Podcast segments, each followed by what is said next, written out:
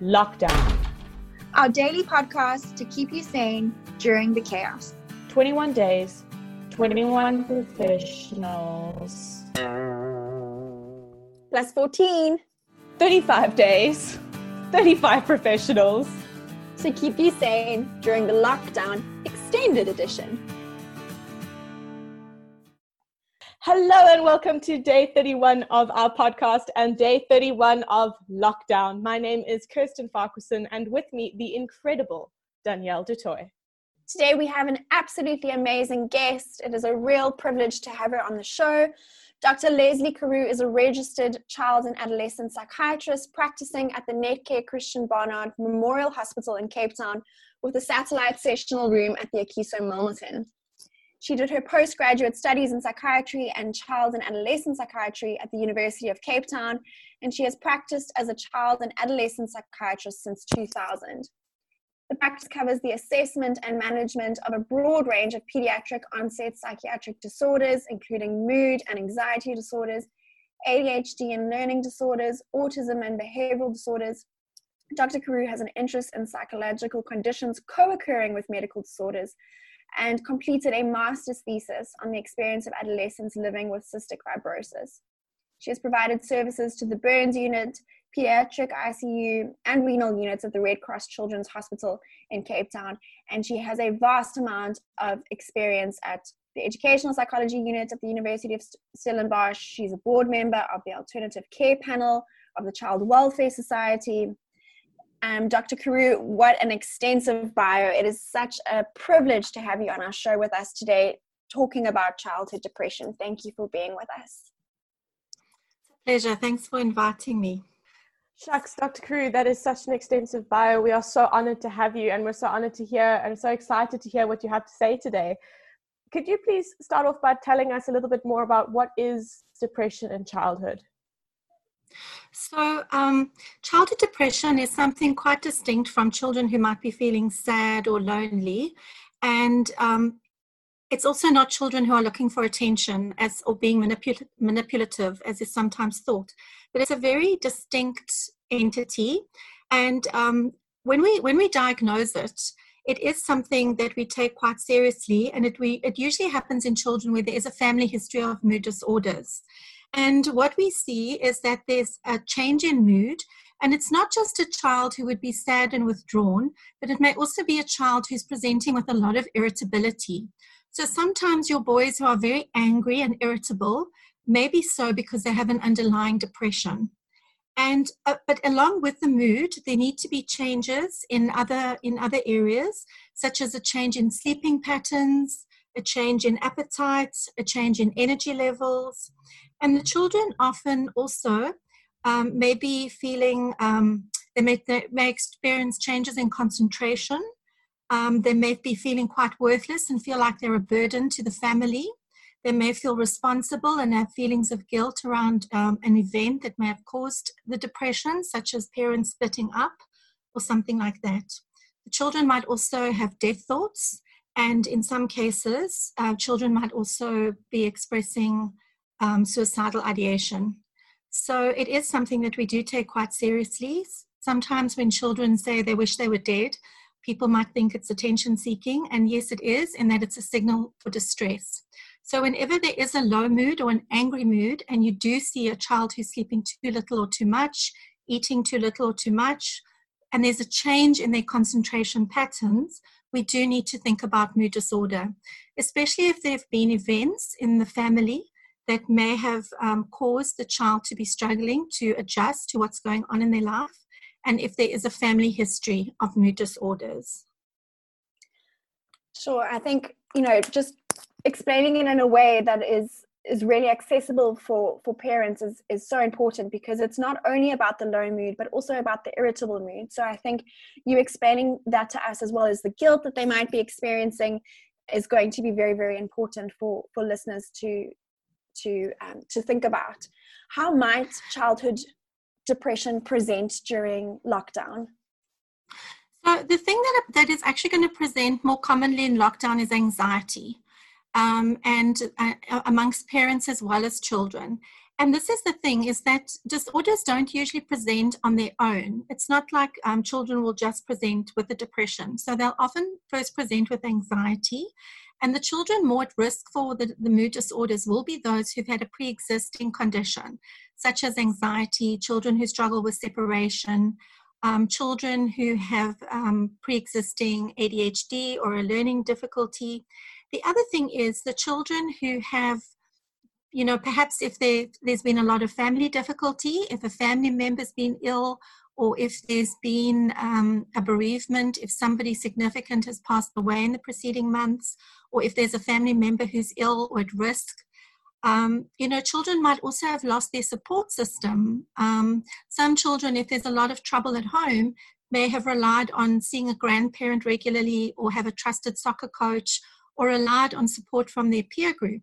And being in isolation and being away from significant figures who provided that security for them might suddenly cause them to, to not be able to, to contain their feelings and feel safe and secure anymore.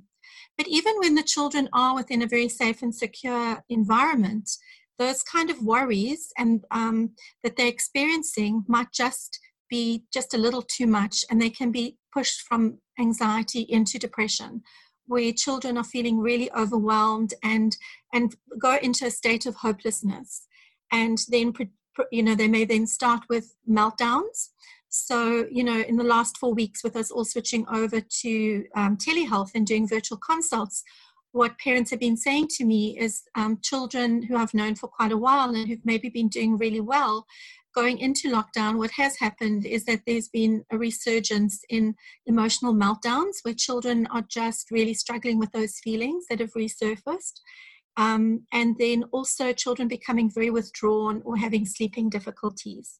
So um, that is what we're seeing is the irritability, maybe some aggression, and the sleep disturbances.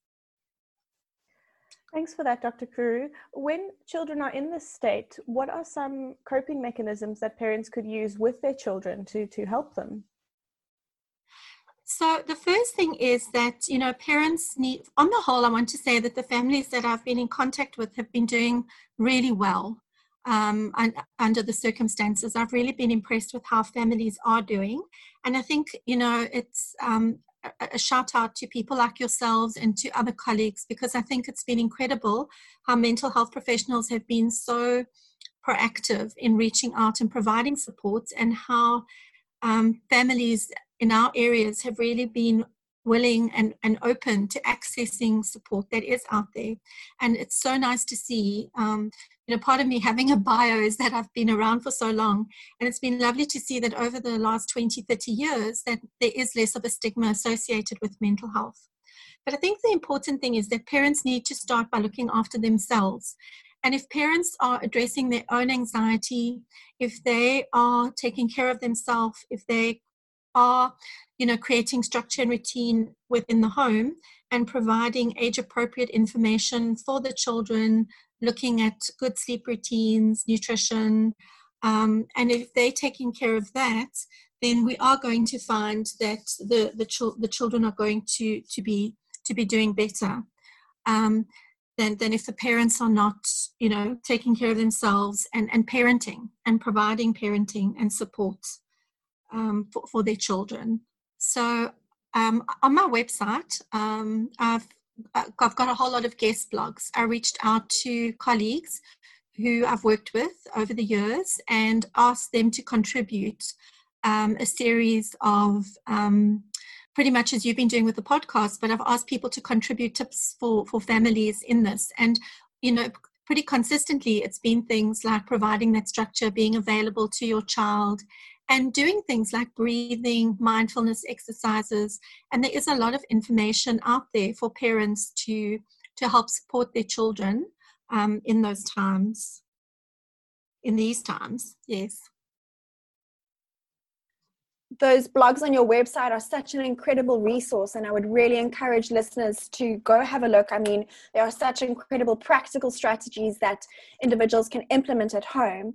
And it's also so encouraging hearing that that stigma that you've been speaking about has started to change over the past 20 years and also that families have been doing well during this time with the increase of sort of psychological support and things like that. Dr. Carew, are there any warning signs parents should be mindful of, or when should parents seek clinical support? So when things are, are not going so well at home? So what I've seen with families uh, is when that the child is not responding to that reassurance and support, when they're becoming increasingly withdrawn, and um, uh, you know, I think parents really need to trust their instincts. And when their child is becoming more withdrawn, they're not coming through to family meals. It's really difficult to to to get them to participate. Um, and and also you know children are saying to me that they're using their social media and their gaming as a way to escape their feelings um, so when the child is is increasingly escaping into the world of gaming and so and social media although the child will resist attempts to be brought back into the real world it is important to do that because it's it's it's not a healthy way for the child to be dealing with with those feelings and emotions. So while they might appear animated when they are gaming um, increase that is a form of withdrawal when they are spending too much time on their devices. The other thing of course is aggression. Um, when they're not able to modulate that aggression when it's directed towards family members i mean if children are becoming aggressive out of you know to, towards family members or if they're starting to become physically destructive within the home when they're expressing self harm or when they're starting to, to self harm because people are working. You know, I think it was wonderful that the Health Professions Council immediately responded by saying that um, health professionals, and particularly mental health professionals, could work online, that we could provide support, psychological and psychiatric, um, through through virtual consultations, and especially in in the the younger age group people are very comfortable actually with using technology. And um, children, I found that and, and you know one of the things with training is we do infant observations. Um, you know people don't realize that in our training we do do observations to the screen behind a screen and behind a one-way mirror. So it's not unusual for us to actually have a, a screen between us and a family when we do assessments. So um, yes, uh, we can always arrange, and, and we have a duty to arrange to have a face to face consultation if we feel we really need to before we can proceed. But um, it is possible to do an assessment um, during emergency times when um, people are very concerned. So, yes, so behavioral changes that involve aggression, if there's expressions of self harm, when that social withdrawal is increasing, but really for parents to trust their instincts when they really feel there's something wrong here, to, to reach out and get um, professional support. I think that's such a helpful piece of advice for parents that they can trust their instincts. I think parents often are so unsure of themselves. So to hear that to hear that reassurance from you, Dr. Carew, must be very containing for a lot of will be very containing for a lot of parents to know that their instincts still count for something in in such a world of of insecurity and uncertainty. So thank you for that. Dr. Carew, what piece of take home advice would you want parents to hold on to during the lockdown? I think that, you know, one of the things, and what I've seen again with the, the families I've been seeing, is that most parents and children, most families are really enjoying this time um, because they're making the most of the family time. The fact that they're not taking children to extramurals, that um, everybody is at home, they're using the time to reorganize their space.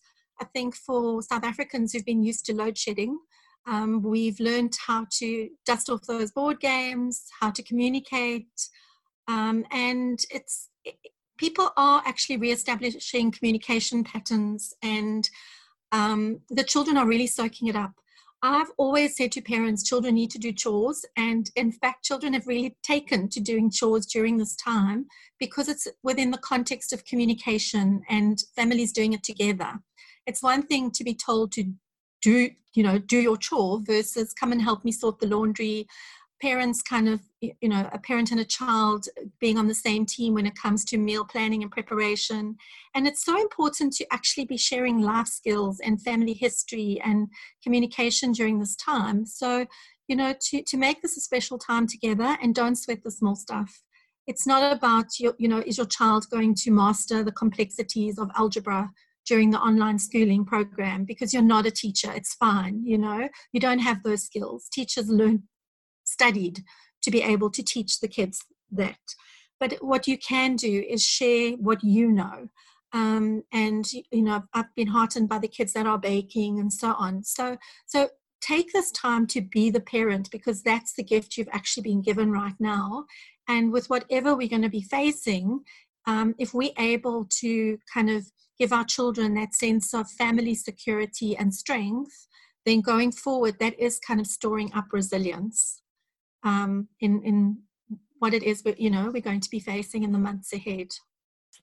I think that emphasis on re-establishing communication patterns and life skills and just parents and children being on the same team is such valuable advice for listeners. And I think that is very heartening advice. Dr. Carew, thank you so much for your incredible wisdom and insight. We value your expertise and we really look up to you. So it's been an absolute privilege to have you on the show today, exploring childhood depression with us and making it super accessible for listeners at home. So thank you so much. Thank you. I've really enjoyed my time with you. For those of our listeners that would like to go and have a look at Dr. Carew's website to access her blog or possibly to schedule an appointment or assessment, you can have a look at www.drlesleycarew, that's C-A-R-E-W dot C-O.za. So that's it for us. We will see you next time on How to Mental Health Lockdown Edition. Stay sane, everybody. We'll check in later. See you soon.